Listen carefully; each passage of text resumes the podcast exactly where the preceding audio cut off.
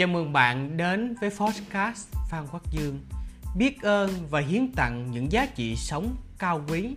Tôi phụng sự bạn bằng cả trái tim với năng lượng thiện lành, làm phúc, hưởng lộc, sống thọ. Là niềm tin vững chắc để bạn hạnh phúc và giàu sang.